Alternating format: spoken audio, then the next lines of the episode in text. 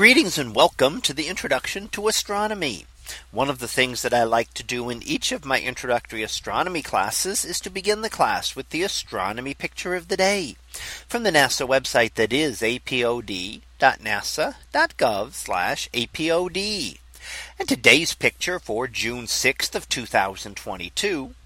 Well, it is titled Milky Way Galaxy Doomed Collision with Andromeda Pending. So what do we see here? Well, this is an image of two galaxies in the sky. And in fact, they are actual images, but put together in order to show what will happen in the future. Now let's label them both here just so we can see what everything is. And on the left, we see the Andromeda galaxy. That is the nearest large spiral galaxy to our own. And on the right hand side, we do see our Milky Way galaxy. That is the galaxy in which we reside. Now the Andromeda galaxy in the sky appears much much smaller than our Milky Way. And that's because it is about two and a half million light years away. However, studies show that it is on a collision course with our Milky Way. Now, do we know exactly how well it'll hit? Not really.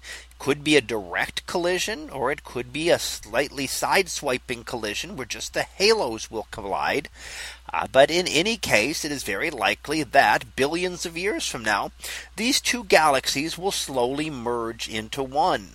Now galaxy collisions take an incredibly long time because of the tremendous distances involved. It takes a long time to travel two and a half million light years were Andromeda traveling at the speed of light towards us, it would still take it two and a half million years to get here and for this collision to start. And of course, it's traveling at much less than the speed of light, so it will take it billions of years to get here.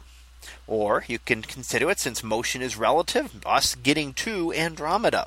Now, as once they do begin to collide, the galaxies, the stars within them actually don't collide together. Even though these galaxies look like big solid objects, they're actually mostly empty space. And even two galaxies coming together, all the all the empty space, the stars will just pass right by each other, never colliding. So when this does happen, it is very unlikely that stars from each galaxy will collide together. However, their gravitational fields do interact, and that is what we will see. And if you some distant astronomer looking at this billions of years from now would begin to see the galaxies become distorted and material pulled out of the galaxies by the gravitational field. So our galaxy and the Andromeda is both getting very distorted and would not look like the ordinary spiral galaxies we're used to looking at today. However, as time continued past that over billions of years more, they will eventually merge into one much larger galaxy and settle down and we would not know that there had been a collision in the past. And in fact, this has likely happened to both of these galaxies in the past.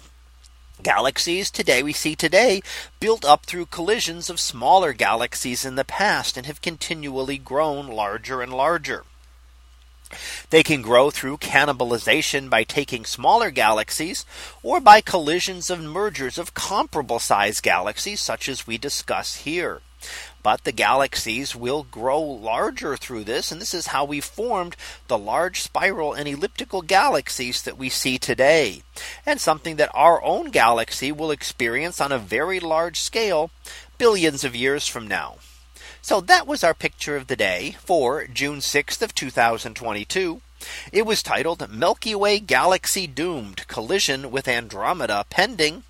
We'll be back again tomorrow for the next picture. So until then, have a great day, everyone, and I will see you in class.